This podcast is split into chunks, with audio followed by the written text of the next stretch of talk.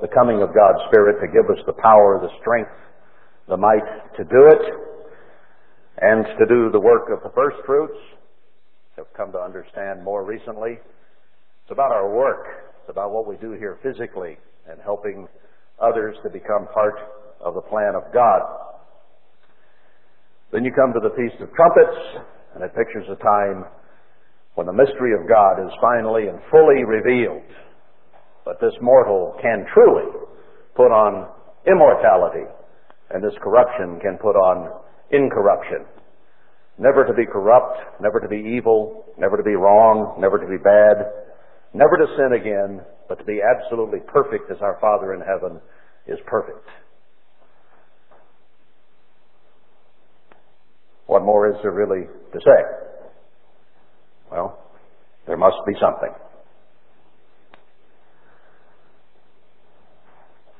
Let me ask some more mundane questions for a moment. Should we wear special clothes on the Sabbath? Should we wear fabrics mixed of woolen and linen? Some of these questions come up from time to time, year to year, and decade to decade. And in fact, there has been in the Church of God quite a little confusion about what is brought forward from the Old Testament and what is not, at least in terms of physical fulfillment. And we'll get to some of those more specifically a little further on. But I want to start this out just by posing those questions and then going perhaps the long way around the barn to come to an answer. But I think uh, it's a necessary trip around the barn for us to get some background and understanding of God's plan and purpose and what He has in mind and does expect of us today. Now, clothing is something we talked about a couple of weeks ago uh, in terms of modesty and proper attire. And I spent quite a little time on that, and it's probably caused a certain amount of emotion here and there. Uh, but we need to understand that clothing is used as one of the primary symbols in the Bible of spiritual condition. Our physical clothing that we might wear has a great deal of bearing in God's view of how things should be and what they shall be.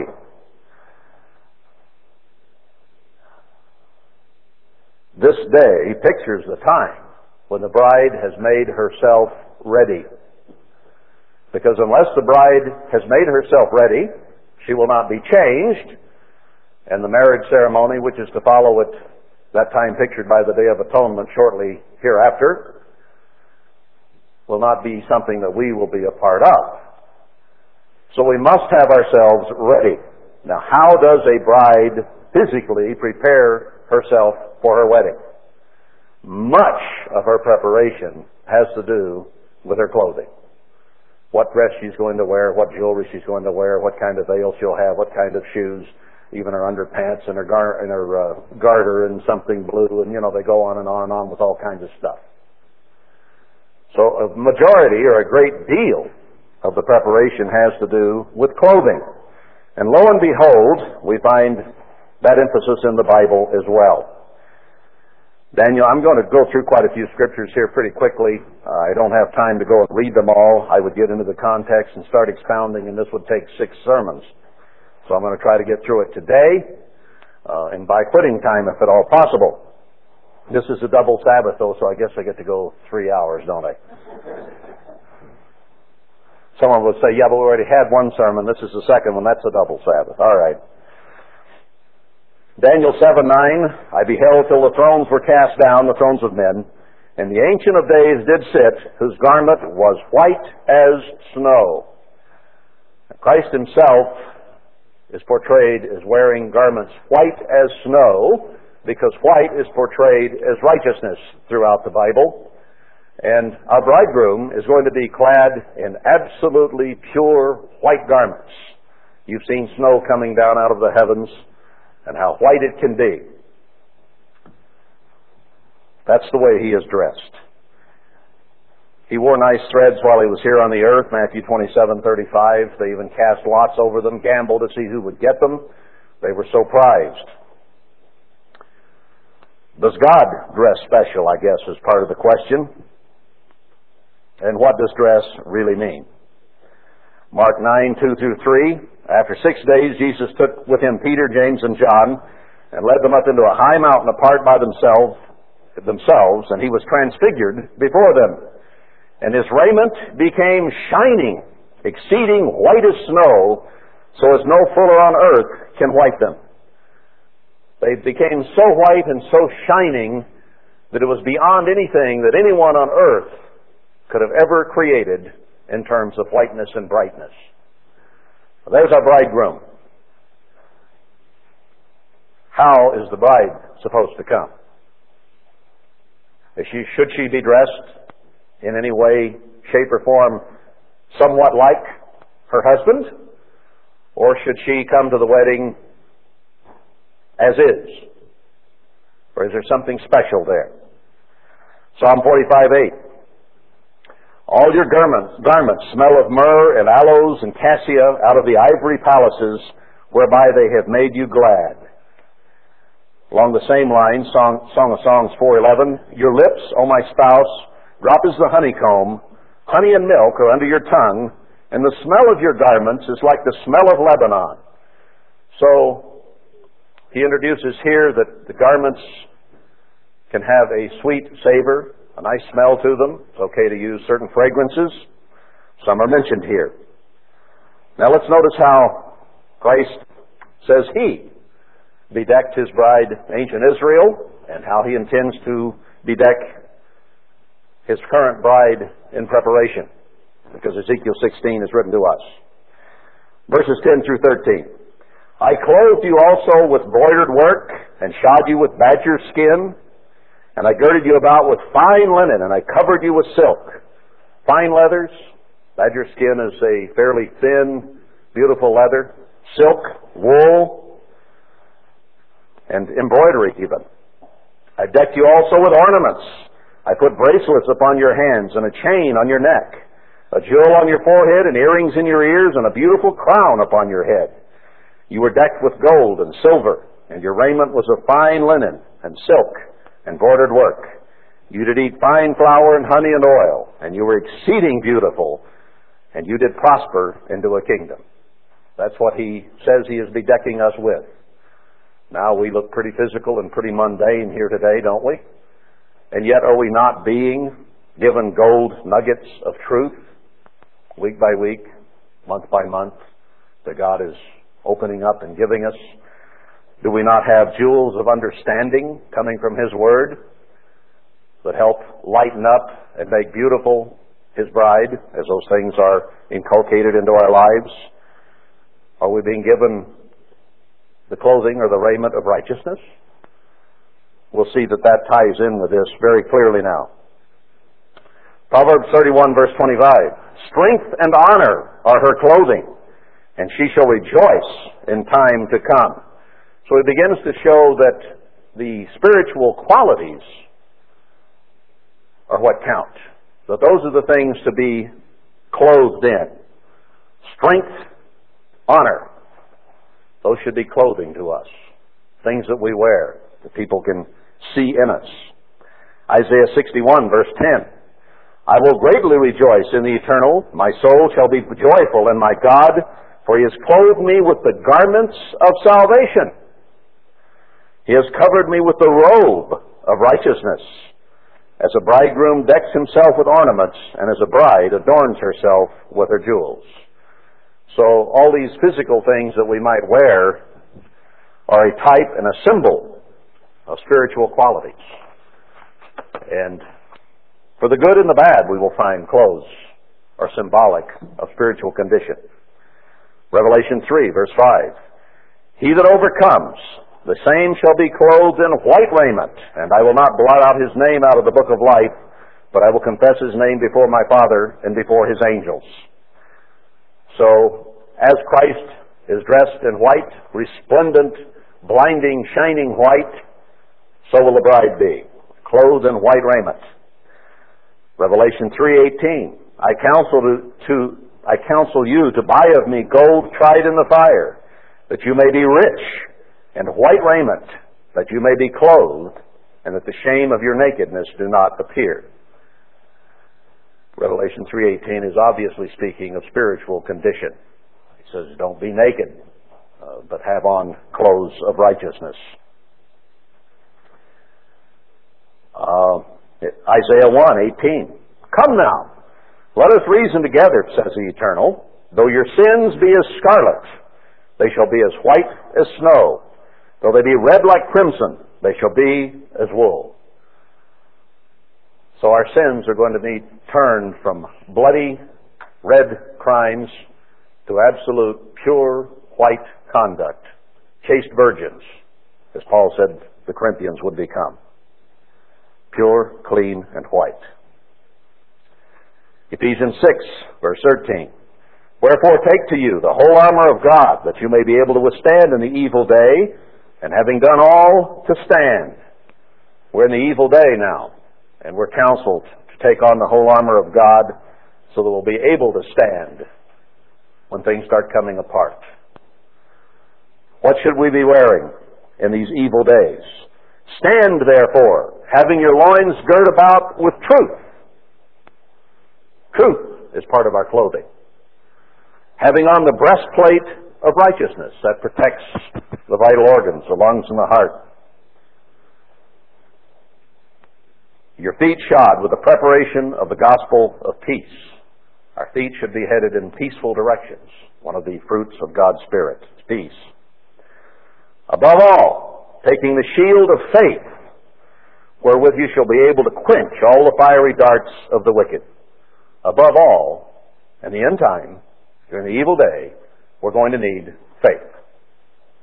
There's faith, hope, and love. The greatest is love. But when we're facing the things we're going to face here, he says, above all, you better have that shield of faith. Absolute and total trust in God in every part of your life and being. And that's what we, on this property, are here to do, is learn to trust in God. To take that shield of faith and know will deliver us. He will protect us. He will take care of us. He will do those things that are needful. He brought us here, and He will take care of us. We had better believe that with all our hearts. We are in the end time evil days. Isaiah 52, 1. Uh, Gordon was in Isaiah 51 in the awake, awake part. So I'll go on to chapter 52, which is more pertinent to what I have to say. Awake, awake, put on your strength, O Zion. Put on your beautiful garments, O Jerusalem, the holy city. For henceforth there shall no more come into you the uncircumcised and the unclean. When God starts drawing his remnant together, and I believe that he's already beginning to do that in a small way, it'll be bigger later the uncircumcised and unclean will not come in. Revelation 12, verse 1, talks about a woman clothed with the sun, with Christ, giving birth to his righteousness, giving birth to his character. So he shines as the sun, resplendent in white, so white no one can make it, and the bride, the woman, must be clothed the same way. We're to be the bride of Christ, aren't we? So we got to be dressed like He's dressed. And this day pictures the day when the bride is changed from human to spirit, from corruptible to incorruptible, and will shine like the sun. Now what about the other side of this coin? Matthew 22:11 the parable of the wedding supper. I won't go rehearse the whole thing. You know it pretty well. And when king came, came in to see the guests, he which had not on a wedding garment, showed up at the wedding without a wedding garment. Is that important? Or can you just wear any old thing? What kicked him out. Said he couldn't be part of the wedding we come to the wedding of Christ, we must be properly attired. We can't be in our spiritual overalls. We can't be in our spiritual shorts. Can't be in, you know, our dirty socks or whatever. symbolically, we must be absolutely pure and clean. And it must be a wedding garment, just like the wedding garment of our bridegroom. I think I'll go back to Exodus 28. I don't want to read this whole passage, but there's a section back here, and God takes several chapters to describe the priest's clothes, the things that Aaron was to wear. Chapter 28 of Exodus. And, and take to you Aaron your brother and his sons with him from among the children of Israel, that they may minister to me in the priest's office, even Aaron, Nadab, and so on, Aaron's sons, and they shall make holy garments for Aaron, your brother, for glory and for beauty. So God says we're going to have special garments made for the high priest and his sons, the other priests, and they are to be glorious and beautiful. Now we are all priests in training to become kings and priests in the kingdom of God. And this fits beautifully from a spiritual standpoint into that. Now, do we need to go through here and have all these embroidered, carefully made uh, garments made of gold and blue and purple and scarlet and fine twined linen and cut of York? And it goes through the whole chapter talking about that. Uh, let's go down to Verse 36, you shall make a plate of pure gold, engrave and engrave upon it the engraving of a signet, holiness to the eternal. So he had the stones in a breastplate for the Urim and Thummim that would light up depending on which tribe was named. He had holiness to the eternal written across his chest. It was very, very elaborate. I won't go into all of it for sake of time, but I want to get a principle out of this.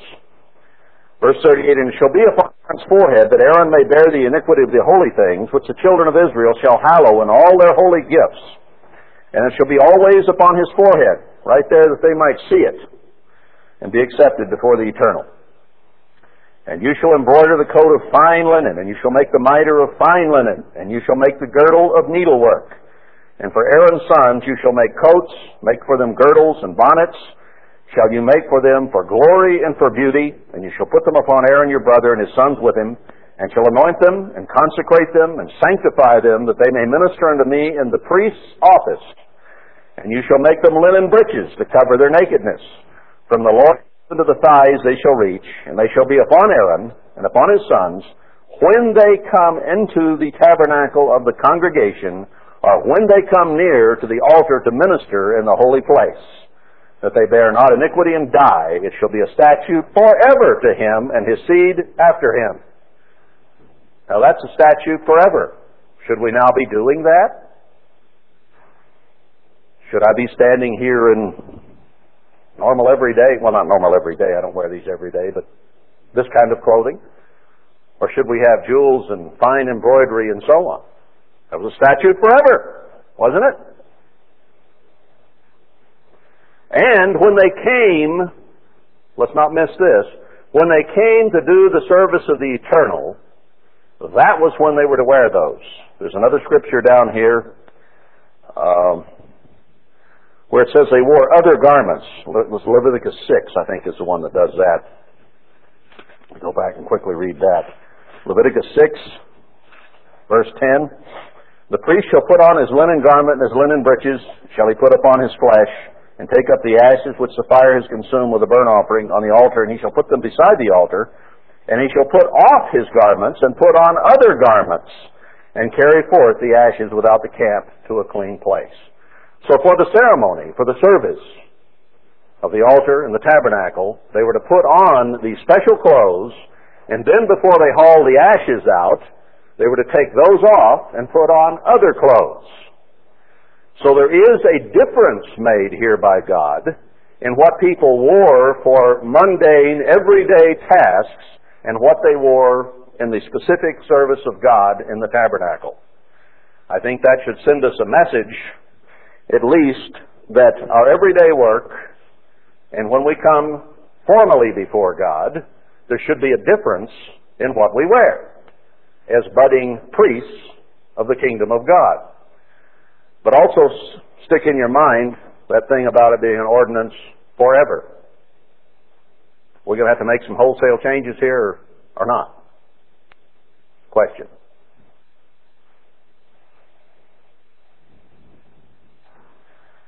I could go on with several places about this.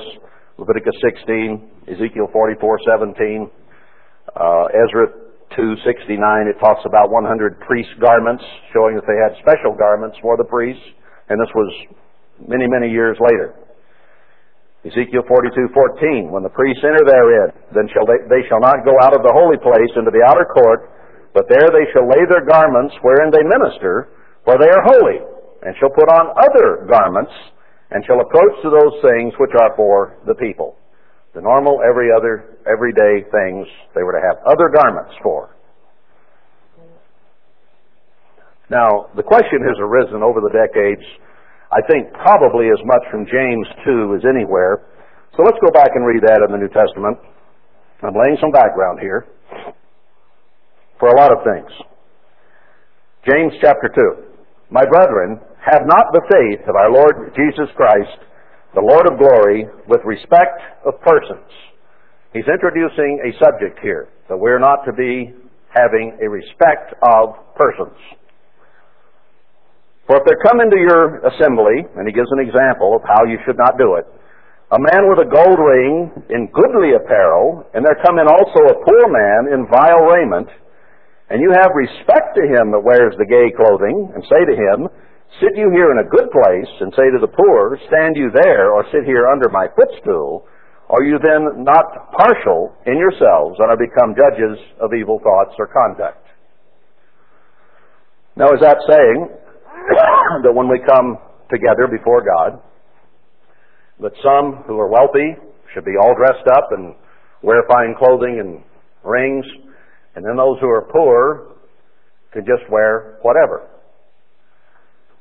Now we've already covered a very, very important principle that when we come before God, God gives several chapters of precious scriptural space to describing the things that Aaron and his sons were to wear and makes it very clear that if they were to dress differently and wear those things when they came for service before God as opposed to doing mundane everyday things. That's a principle brought forward from the Old Testament. Now, we will always have the poor among us, Christ said. But we need to understand something, and that is this the poor then was a whole lot different than poor today. In those days, only the rich drank wine. In those days, poor people barely had the wherewithal to have any clothes upon their body, much less expensive clothes. Today in America, we do not have poor in that circumstance, and I'm not trying to shove somebody under the rug here. I'm trying to explain something. Today, poor in America means do you have three cars? Or at worst, two cars. Because virtually everyone has a car. There are a few exceptions, but not very many. Everyone can afford a glass of wine. I doubt there's anybody in America that can't find a way to have wine if he wants it. In fact, he can stand on the street and say, We'll work for food so I can buy wine. And he'll get his wine. We do not have the poor as they did in that day. Now, if we did, and you had some in the congregation who could afford fine clothes, they should wear them. And the poor grinding poor is what he's talking about here, should wear whatever they have. And if they do have a change of clothes, they ought to wear their best change of clothes to come before God in a formal sense. The point James is making is we should not show respect of persons. One person might be able to afford fine things, another person might not. But that does not mean that we should not make every effort we can to come dressed in a special way before God when we come to formally worship Him. Now, we informally do it in our own prayers and our own Bible study at home. But here we have a formal setting, a commanded assembly, where it says, Do not forsake the assembling of yourselves together, as the manner of some is, especially as you see the day draw near. So we're in the especially part now, aren't we? Especially we should not forsake the assembling of ourselves together. And based on those principles of Christ wearing fine garments, that he will wear fine garments, now he wore them apparently every day, he could afford it. So what he was crucified in was in his fine clothes. Now it may have been that he did not wear as fine a clothes at other times, but what day was he taken? The holiest day well, perhaps apart from atonement, of the year. After the Passover service, midnight that night, they came and got him. So he had on probably his finest clothes for the Passover itself, and therefore, when they took him captive, he had on his best. And that's what they gambled over, was what he was wearing to that holy day. So I don't know what he wore on Tuesday or Thursday, but on that holy day, he had on clothes that the soldiers were willing to gamble for. Must have been pretty nice threads. Nicer threads than you or I probably have ever worn, or probably ever in this life will wear. We don't go out and buy two and three thousand dollar suits, do we? Or more, I guess. I don't know how high they go now. Last ones I got before my wife went to a sale last week were three forty dollar suits I bought ten years ago. I was beginning to get fringes on my garments. She finally said, we gotta throw these away. So we're not here to be clothes horses. We're not here to show each other up. And that's what this was talking about. Oh, the rich people, will cater to them. No, we don't. Rich and poor should be treated alike. They're all sons of God, created in the image of God, and should therefore be treated with respect and love no matter what their financial conditions are. That's what James is saying. But the Bible is clear that Christ wore on the holy day very fine clothes, and the priests were to do the same thing. So that doesn't mean we should all go out and spend the rent money for fine clothes. I don't think I'm getting that from this.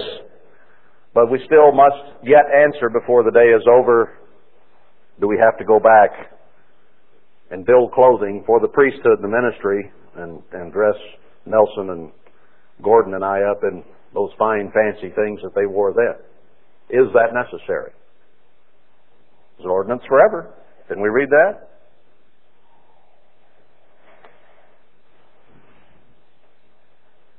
All right, let's go on.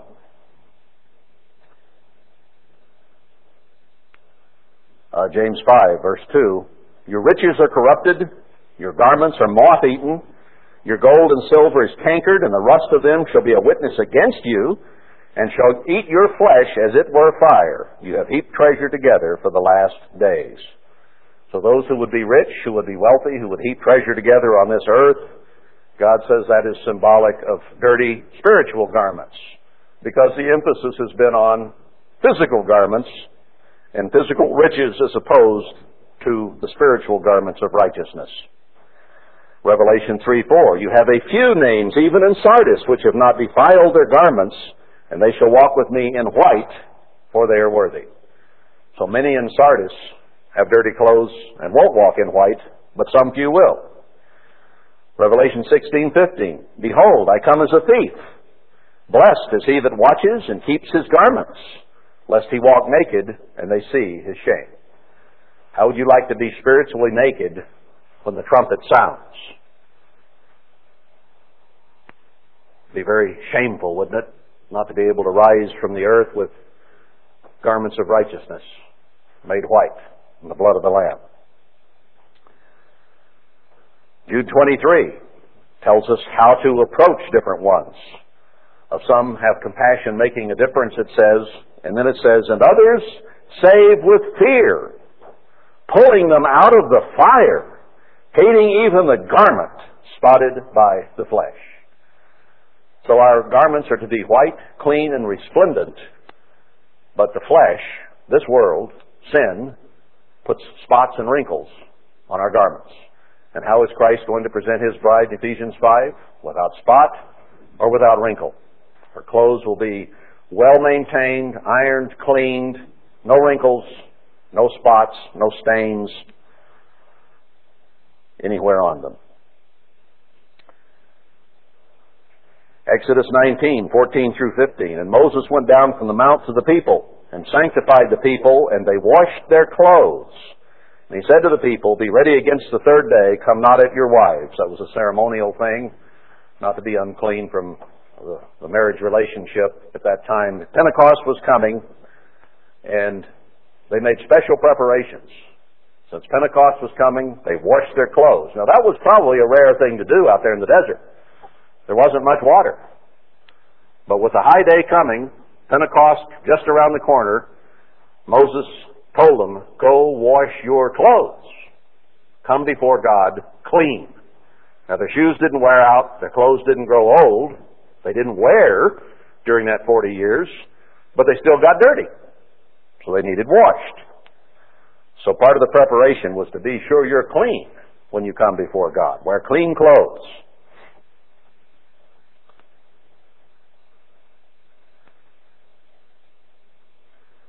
This is Zephaniah 1, verse 8. It shall come to pass in the day of the eternal sacrifice, and Zephaniah 1 is talking about the time of the financial crash here at the end, that I will punish the princes and the king's children, and all such as are clothed with strange apparel.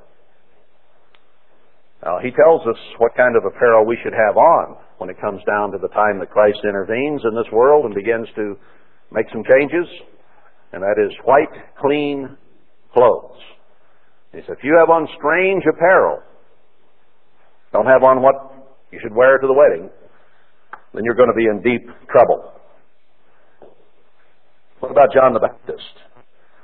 What went you out for to see? Matthew 11:8. A man clothed in soft raiment. Behold, they that wear soft clothing are in kings' houses. John the Baptist had a job to do. A voice crying in the wilderness. He lived in the wilderness. He ate honey and locusts. His clothes were not soft clothes like you would see in a king's court. Mark 1 verse 6, John was clothed with camel's hair and with a girdle of skin about his loins, and he did eat locusts and wild honey.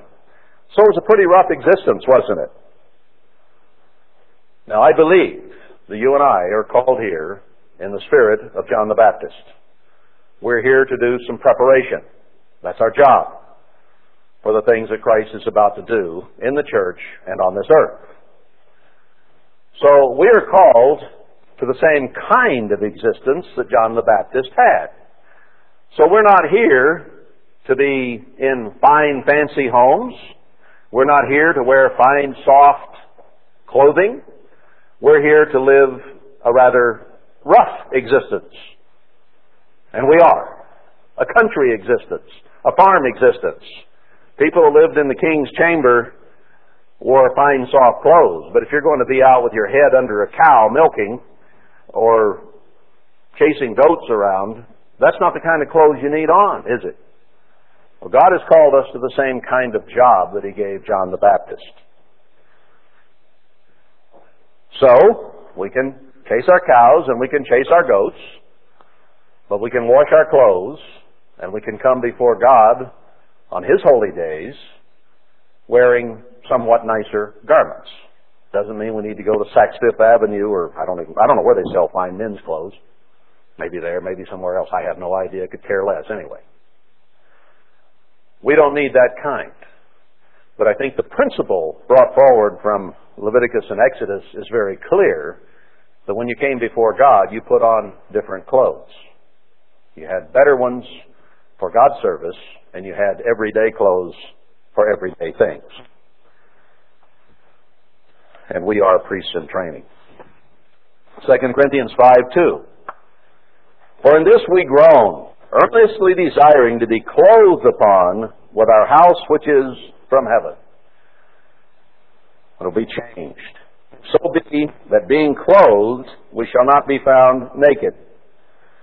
For we that are in this tabernacle do groan, being burdened, not for that we would be unclothed, but clothed upon, that mortality might be swallowed up of life. The mortal might put on immortality.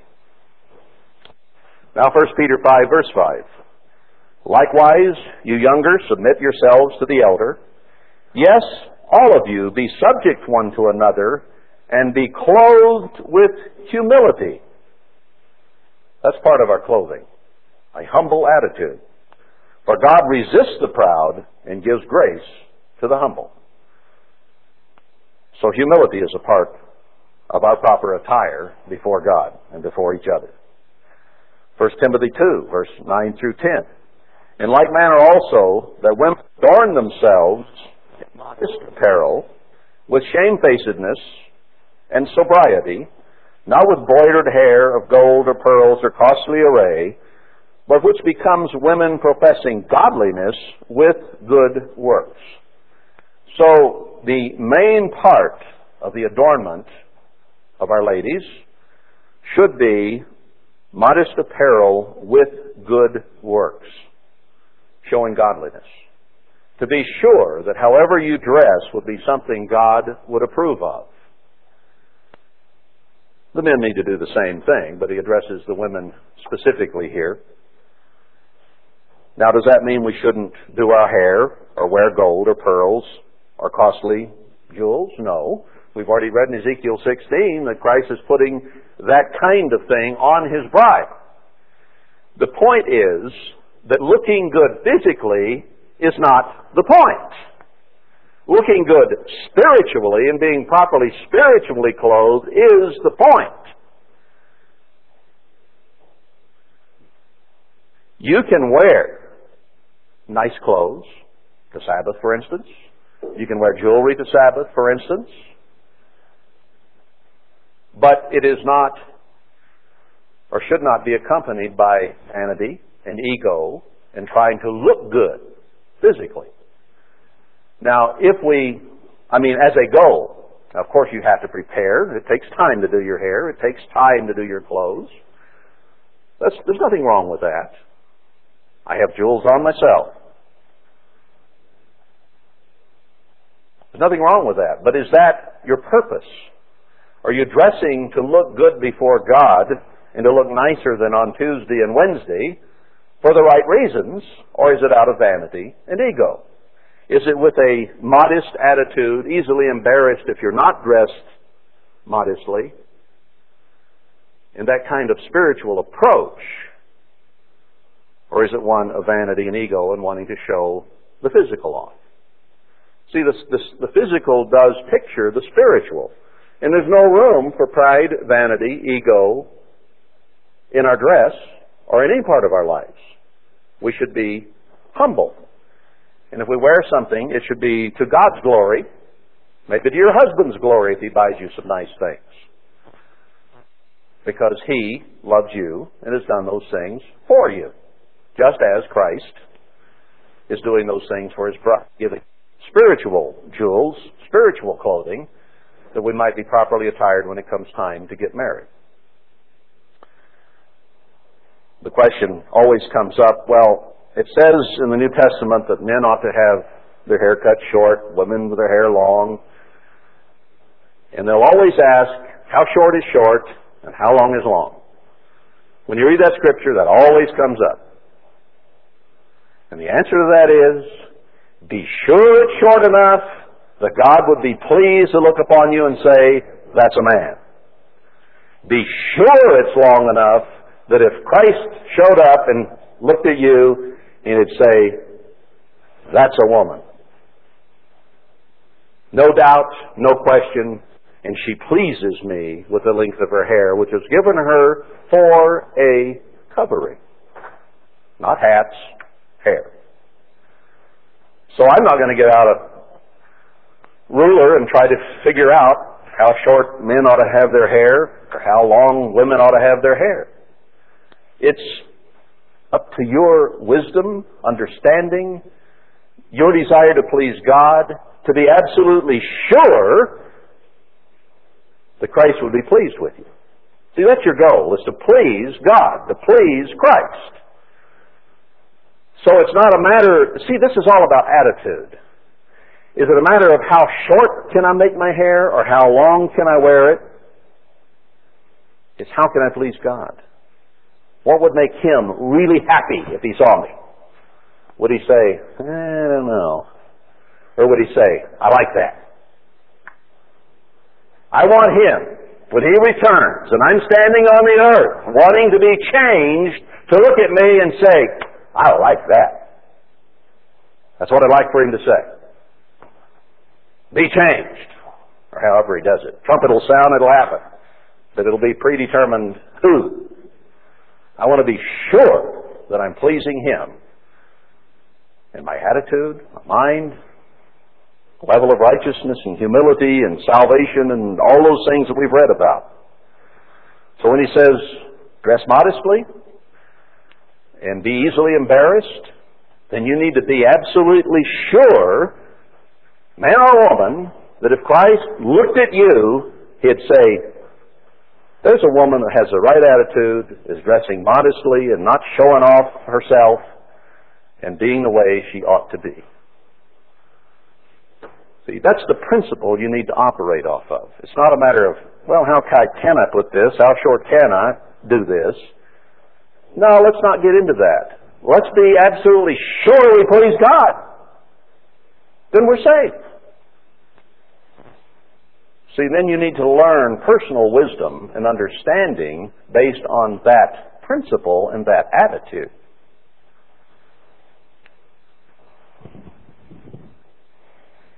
I don't want to come to Sabbath services to address Almighty God in prayer to be here, and before I come over, you know, I've been working in this shirt three days, and I say, well, man, maybe I'll be all right. I don't want to go before God like that. If I ask Him to be here, I want to be as clean as I can be, and I want to be dressed so that I wouldn't be embarrassed if He just showed up. Why's your shirt tail out, Darryl? Sabbath, you know. Oh. Don't want that. I want to be sure he's pleased. And the example in the Bible is to come before him in formal settings with other clothes. Revelation 19, verse 13. And he was clothed with a vesture dipped in blood, and his name is called the Word of God. And the armies which were in heaven followed him upon white horses, that would be us, having been changed and married to him, clothed in fine linen, white and clean. He wants us to appear before him white and clean. That's the kind of bride he wants. Now let's read a couple of scriptures that I mentioned in passing at the beginning. Leviticus 19 verse 19. You shall keep my statutes you shall not let your cattle gender with a different kind. You shall not sow your field with mingled seed. Neither shall a garment mingled of linen and woolen come upon you. Now, is that something physically that we are commanded, required to do? Is it? Now, linen or woolen are both good clothing mentioned in the Bible. So neither of these is clean or unclean that would make one clean and the other unclean or whatever. They're both fine fabrics, but mixed together, the quality is affected because wool and linen or cotton uh, shrink and expand at different rates. They are totally different fibers that are not compatible and God did not want them to wear that. And I think that there's a spiritual lesson certainly to be learned there about purity and quality and spiritual strength. Because a woolen or an all linen garment was stronger and lasted longer than one mixed of those two materials. So it's a quality issue, yes, but is that all there is there, and are we required to keep it? Deuteronomy 22:11. You shall not wear a garment of different sorts as of woolen and linen together. You shall make you fringes upon the four quarters of your vesture, vesture wherewith you cover yourself. uh, tassels uh, were mentioned here. We have within the church, it seems, coming and going here and there, questions about these things where people say, well, I should wear tassels on my clothing to remind me of God's Word. I have to write the Ten Commandments right on my doorpost physically. Uh, all right. How do you pick and choose?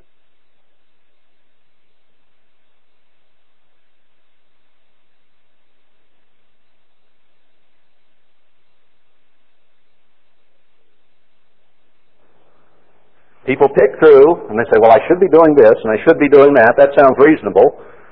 But then he reads that one and says, well, you should put your wife out of the camp once a week, for a week. Somehow the men seem to kind of move over that one because they don't want to face the wife and daughters or whatever. Well, that's not something we ought to do. Put her out of the house? Make her live in the barn? That doesn't seem logical or reasonable to a man today, does it? Now, it might seem logical and reasonable for some to wear tassels on their clothing, but they're all written in the same context, aren't they? What about those fancy clothes that they made for Aaron and his sons? That was a statute forever. What does forever mean? These things are listed as statutes forever. A blowing the shofar, the trumpets, on the Sabbath or the holy days. Now that one can sound reasonable, and we just played Handel's Messiah with the blowing of the trumpets, because I think it fits in. It is nice to do on the Feast of Trumpets, because it emphasizes what we're here for. Is it required? Is it necessary? Do we have to do it? What about circumcision? Let's go back to Genesis 17. Let's use this as an example. Genesis 17. This is a covenant that God made with Abraham.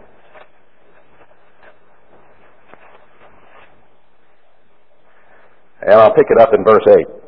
Genesis 17, verse 8. And God said to Abraham, You shall keep my covenant, therefore you and your seed after you in their generations. So not just Abraham, but all his seed that would follow. And if we're the seed of Abraham as Israelites, uh, then this certainly applies, doesn't it? And I will give to you and to your seed after you the land wherein you are a stranger, all the land of Canaan, for an everlasting possession, and I will be their God. And God said to Abraham, You shall keep my covenant there, you and your seed after you in their generations. This is my covenant, which you shall keep between me and you and your seed after you. Every child among you shall be circumcised. And you shall circumcise the flesh of your foreskin, and it shall be a token of the covenant between you and, or me and you. And he that is eight days old shall be circumcised among you, every man child in your generations. He that is born in the house or bought with any stranger, see. If you're a Gentile, you had also to be circumcised. The Jews follow this pretty much assiduously today, still do it. Is it necessary? Let's read on a moment. Um, what do I want here? Verse 13. He that is born in your house and he that is bought with your money must needs be circumcised, and my covenant shall be in your flesh for an everlasting covenant. That's a pretty powerful word. An everlasting covenant. The flesh of your foreskin be circumcised. Now this question comes up, and it came up in the early New Testament church. Do we, as church people in the New Testament today, need to be physically circumcised. Now, there are some who will swear on a whole stack of Bibles, but we're not supposed to swear. But you ought to be, and there are others who say you don't need to be. They've read back here where it says it's an everlasting thing between God and Abraham's seed. Is it necessary to do? Well, that seems like almost a no-brainer, doesn't it? Isn't that what it said? Now, what ought to be done?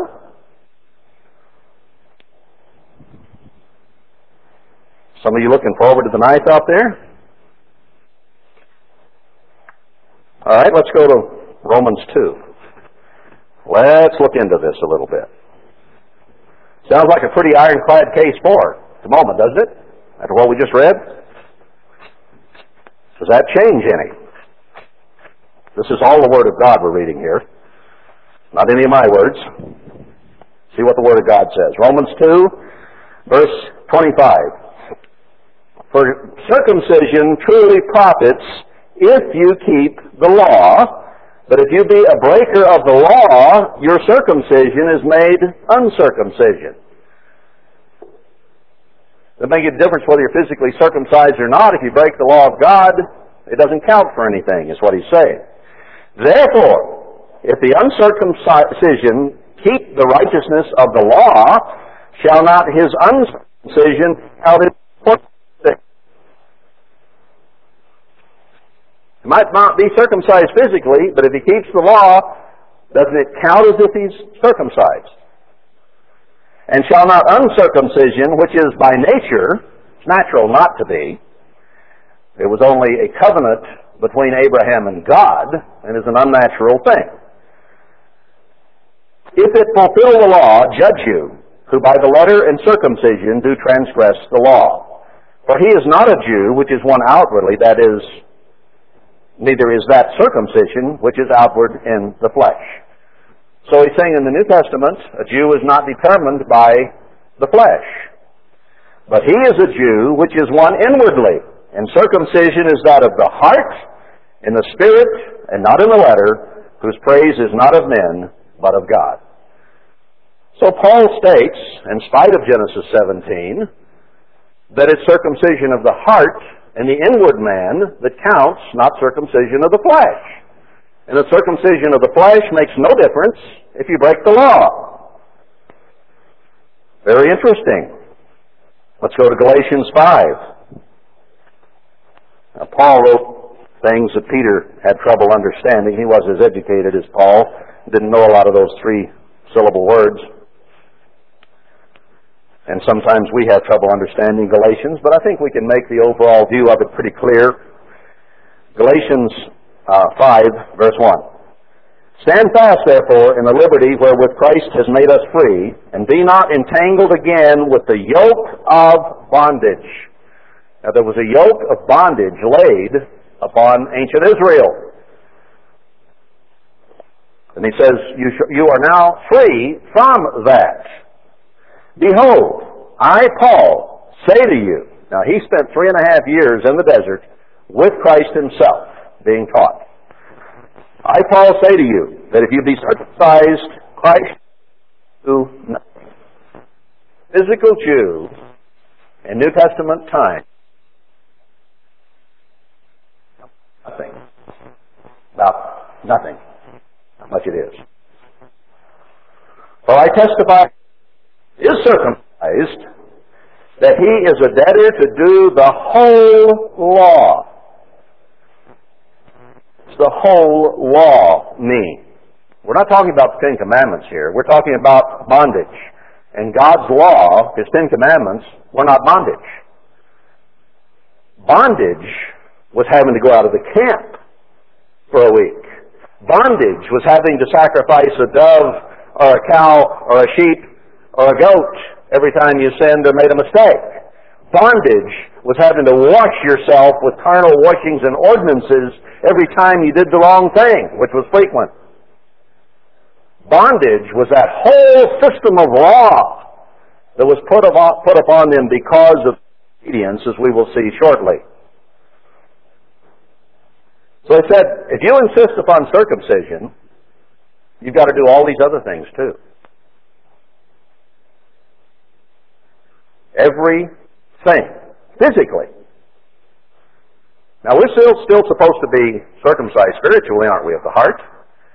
So everything back there then has a spiritual counterpart, and not one jot or one tittle is done away. There is spiritual meaning in every one of those things that God instituted that were bondage that were there to lead them to Christ. We're not talking about man's laws here. We're talking about a whole system of law he put on those people because of disobedience and rebellion. But he said, if you're going to be physically circumcised and require that, you've got to do all of this. Tassels, mixed clothing, women out of the camp, on and on. You're better to do the whole law. Christ is become of no effect to you. Is that how much we want Christ in our life? Where it has no meaning, no effect on us? Whosoever you are justified by the law, you are fallen from grace. The law can't save you. Now the laws of God, the Ten Commandments, are there to be kept, and that's abundantly clear throughout the Bible. Paul says in Romans 7, the law is holy and just and good, speaking of the Ten Commandments. But this whole system of law that was placed upon them could not save them. I mean, you could go sacrifice an animal, but the blood of bull and goats could not save you. It is only through the forgiveness of the blood of Christ that we can be saved. That doesn't mean that we're not to keep the law. For we through the Spirit wait for the hope of righteousness by faith. For in Christ Jesus neither circumcision avails anything, nor uncircumcision, but faith which works by love. Love doesn't work without faith. Love without faith is not real love. It's not the love of God. You did run well. Who did hinder, who did hinder you that you should not obey the truth? Let's go down to verse 16. This I say then, walk in the Spirit, and you shall not fulfill the lust of the flesh. Is that, no, that's not the one I wanted. Um, there's another one here about circumcision. That's all right. We'll go on to some more that are even clearer. Let's go to 1 Corinthians 7. That wasn't plain to you. Let's see. Let's try this one on. 1 Corinthians 7. And here I want verse 19. Well, let's see. Let's, let's go to verse 18. Is any man called being circumcised? Let him not become uncircumcised. I don't know how you do that trick. Uh, try to sew it back on, I guess. Is any called in uncircumcision? Let him not circumcised. So if you come into the church, Paul's saying, and you're not circumcised, you don't have to do it. Is that clear? Did I stutter? Did Paul stutter? I don't think so. Let's say then verse 19. Circumcision is Zero is all it is. And, an uncircumcision is nothing. Big fat zero again. In other words, that little flap of skin today means absolutely nothing one way or the other. Keeping of the commandment. Circumcision or circumcision means nothing, but the keeping of the commandment is everything is the Let every man abide in the same calling wherein he was called. That is, circumcised or uncircumcised, just stay that way. Don't worry about it. Nothing you have to worry about. There's a big controversy in the church. Paul makes this very clear, doesn't he? Well, what happened to forever back there in Genesis 17?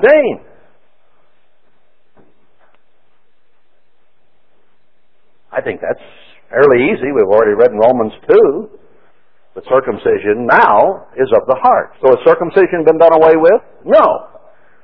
It's just that the circumcision has moved up about a foot and a half. That's all.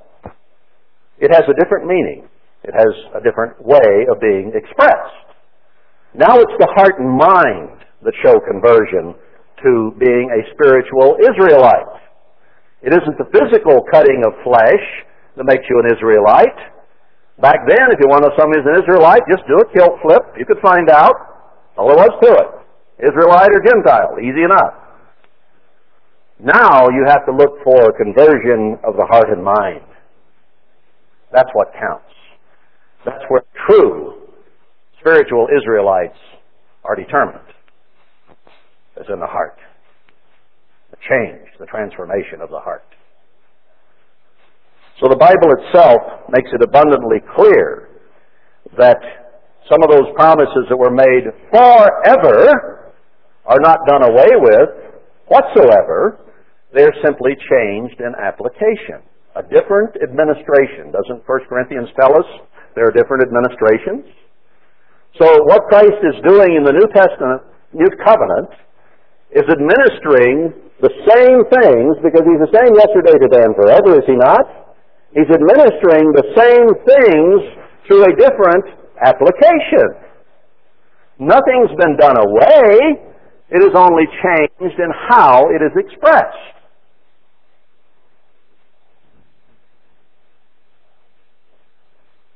Now, didn't he tell us? Righteousness does not exceed that of the Pharisees. We will not be in the kingdom of God. The Pharisees were very careful to do every little thing that the law of Moses said. Weren't they? That will not gain you salvation. They missed the whole point of the law, didn't they? Love, mercy, judgment, relationships. They missed the whole point. Now, I have noticed a trend when people start saying, well, I need to wear tassels, and I need to blow this, and I need to do that, and all these things that we find in, in Exodus, Leviticus, and Deuteronomy, in the flesh, they get out of balance, off base, and they become really odd, strange, and weird. I've seen quite like that. It just happens because the focus is on all these little physical things, and they're so busy trying to get them done that they begin to miss the boat, like the Pharisees did. They lose understanding of spiritual things because they are focusing on physical things. Somebody says, well, I need the tassels to remind me of God's ways on, on clothes. And I think a good answer to that is if you don't have the Holy Spirit, you better well have the, the tassels. But if you have the Holy Spirit, you don't need the tassels. John 14 through 17 say that God's Word, His commands, are engraved in our hearts. We don't need to physically post them on the door of our house. You can, but you don't have to. It's part of that system back there. You don't have to. It's in the same category as circumcision. If you have God's Spirit to remind you of His laws and His ways, then you don't need those physical reminders because His Spirit is there. And when you start to think the wrong thing or do the wrong thing, it reminds you, doesn't it? Because your conscience is sharpened by the Word of God.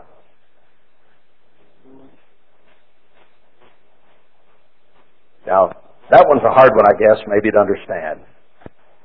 I mean, it, it's so logical to put the Ten Commandments on your doorpost, isn't it? Sure. That one's easy to do. You can you can have that made, or you can buy it at any store almost. They got those things made so you can put them on your doorpost. That one seems logical and simple. All right, you can do it if you want to. But if you do, because you think you have to, then you are obliged to keep the whole law. Say goodbye to your wife once a week and see how that goes.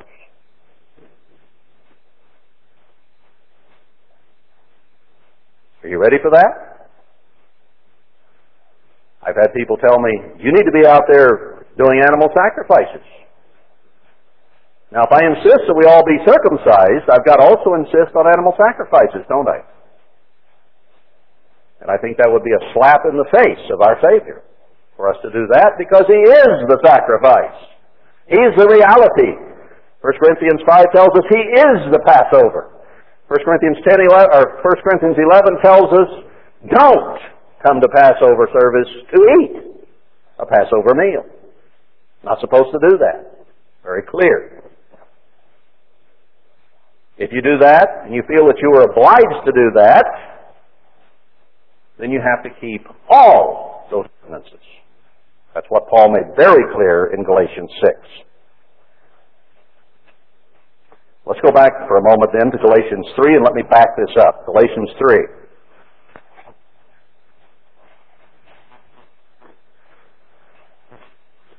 Verse 18, For if the inheritance be of the law, it is no more a promise, but God gave it to Abraham by promise.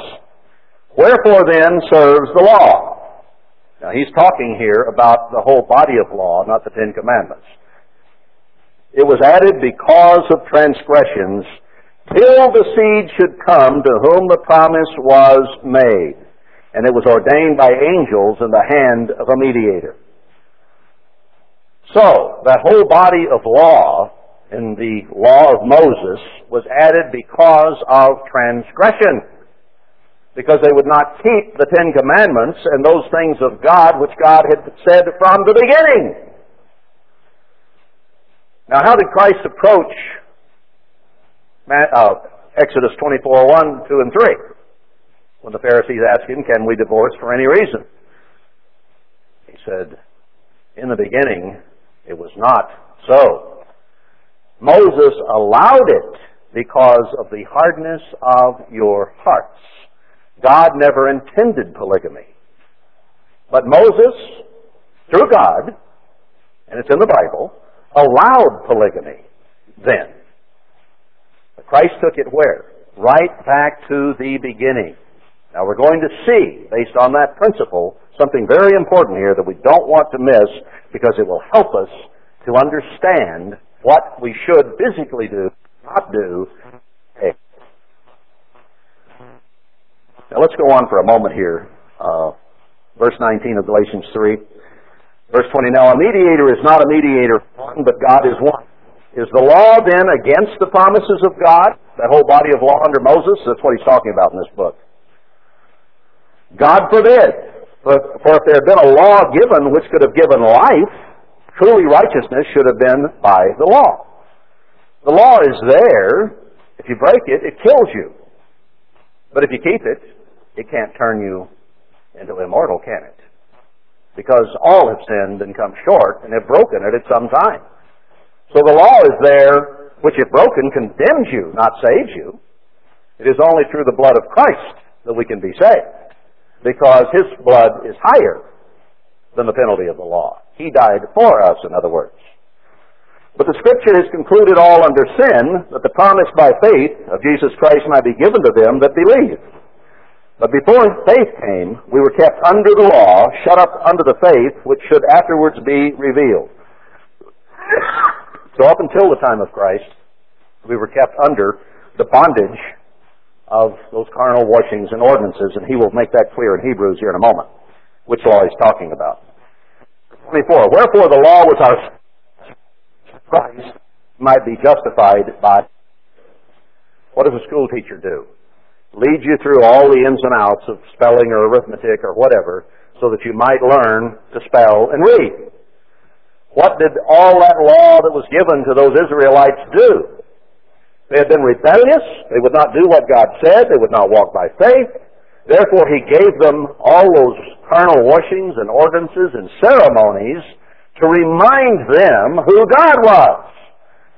So they had to wash before they could come before Him. They had to sacrifice an animal before they could come before Him. Physically.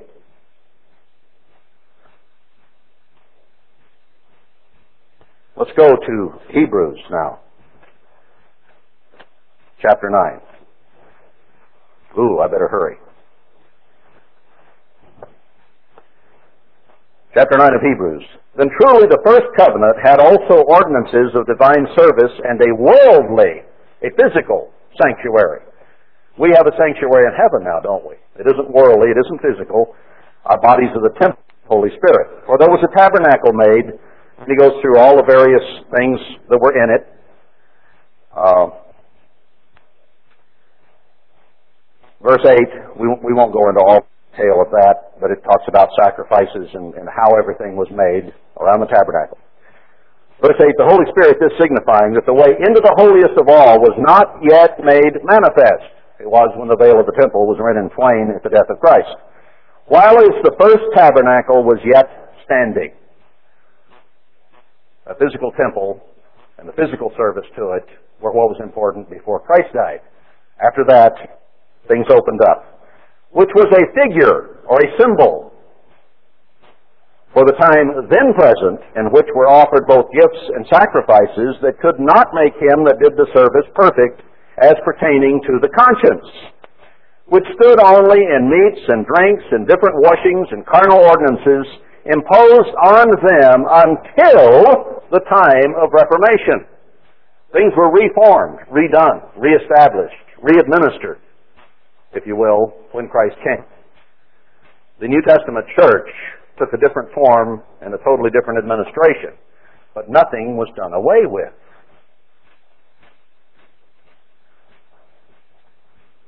But Christ become, being come a high priest of good things to come by a greater and more perfect tabernacle, not made with hands, that is to say, not of this building, neither by the blood of goats and calves, but by his own blood he entered in one, once into the holy place, having obtained eternal redemption for us. So he changed things, didn't he? He became the sacrifice.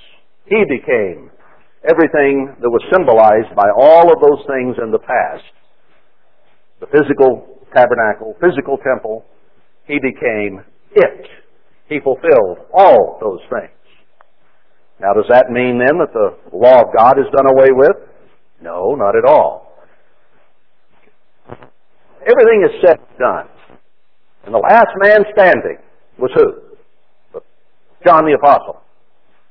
Read through First John. What does John say is still remaining? This is the love of God, that you keep the commandments, and His commandments are not grievous.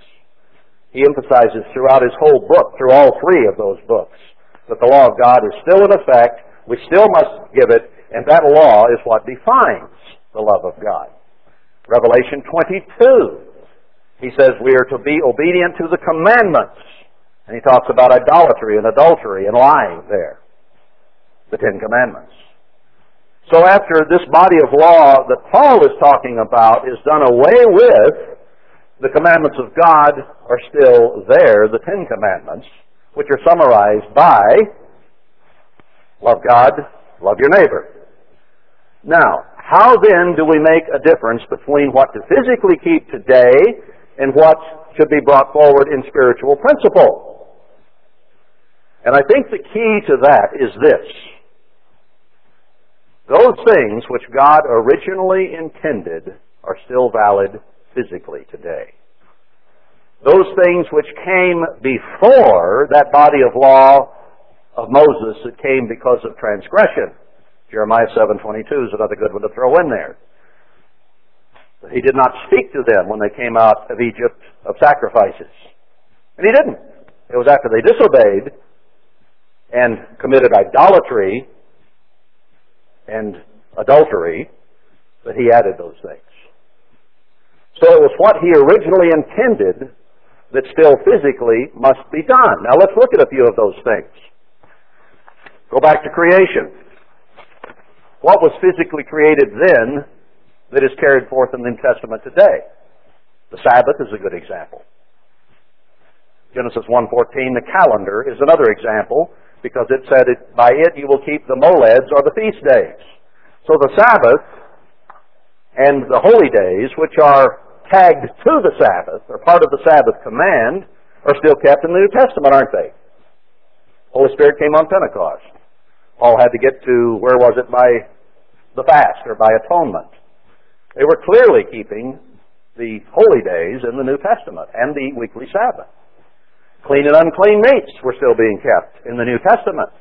When were those instituted? By Moses? No. They were instituted by creation. From the beginning, God made clean and unclean so that they will always be a symbol of spiritual cleanliness and uncleanliness. There from the very beginning. Uh, sacrifices of some kind were also given at the beginning, were they not? Otherwise, Cain and Abel would not have known to sacrifice, nor would they have known what kind of sacrifice they should give, and Cain wouldn't have had the wrong attitude and said, Well, I'll take vegetables if I want to. He knew the difference, but he was rebellious. Murder was not allowed because Cain suffered for killing Abel, did he not? What did Adam and Eve break in the Garden of Eden? They ignored two things, basically. A, they committed idolatry by not doing what Almighty God said. B, they committed the breaking of the second part of the commandments by blaming and accusing one another and doing character assassination and not having the right relationship between human beings. First four of the Ten Commandments have to do with our relationship with God, the last six with man. Those are the two they broke. On those hang the entire law and prophets.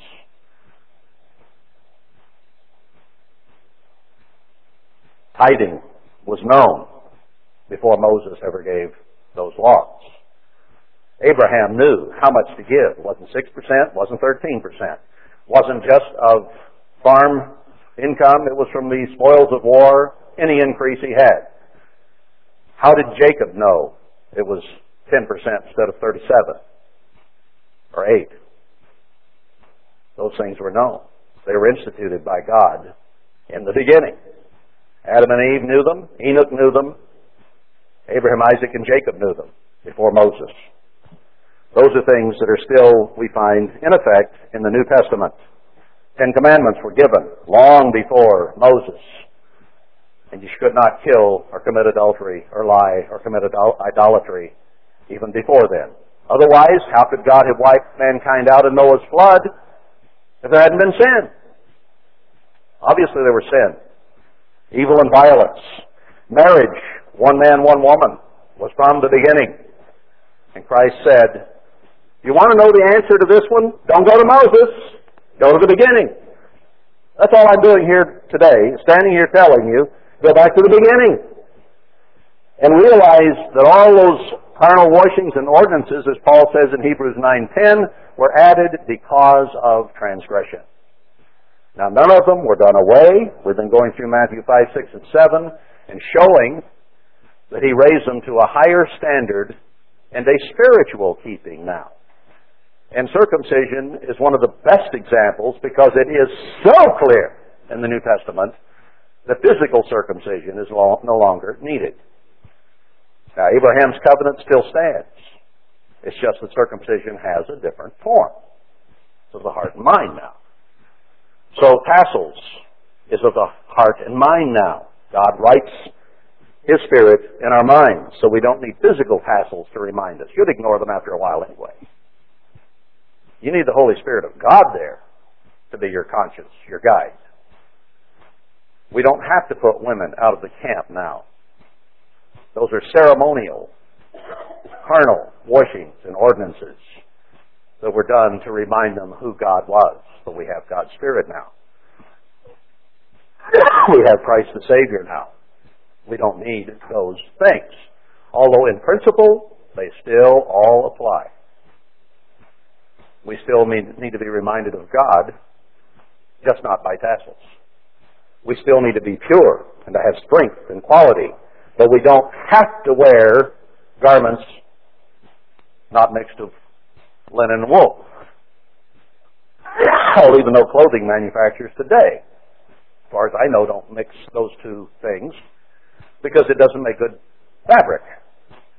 Now they do various things with synthetics but they are compatible with the cotton or whatever they're wearing, using, so that one is not stronger or weaker than the other. And you can wash them over and over and over and over again. And they don't get all misshaped and everything because they are compatible fibers. So we are not required not to mix fabric. We are not required to wear tassels. But there is a spiritual meaning in all those things that is brought forward because not one jot or one tittle is done away, but it becomes very clear in Hebrews and in Galatians. This is a change in the way they are viewed and the way that they are administered. I think that you would be very safe always to go back to God's original intent and those hints of what was done from Genesis 1, uh, from the creation, and forward. And then realize that those physical things in the law of Moses do not need to be done unless they are attached to something that came originally. The Sabbath command includes the feasts. The tithing of second tithe is attached to the feasts. So that today, God has provided the wherewithal that we might go and enjoy his feast physically and spiritually in the way which he originally intended. So those things that are there that are attached to something that came originally then remain physically to be done. But those things which are not attached to the original are physical ceremonial things that were given because of transgression and now are not needed, needed to be kept physically, but we do need to understand the spiritual significance of each and every one of them. That's why I can go back and say, hey, there's several chapters here on just how they were to make the priest's clothes. Very exacting, precise things. Well, what does the New Testament tell us? Live by every word of God. Very precise, very specific. So our spiritual clothing that we are to wear has to be formed from and made from every word of God. And therefore, there is great meaning for us spiritually today in how Aaron's clothes were made. To go before God, we need to be special. We are to shine and wear white clothing, humility, meekness, righteousness as a robe, and so on and so forth, as we've already read. So this day is very important in terms of attire. By the time this day, or at least what it symbolizes, actually occurs, and we are changed, we have to come as a bride prepared, properly dressed for the wedding.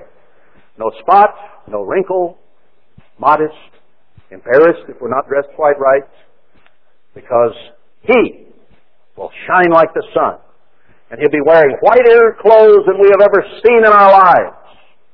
And He wants us to be dressed just like He is, so that we can be changed in a moment, in a twinkling of an eye, and go into the wedding supper.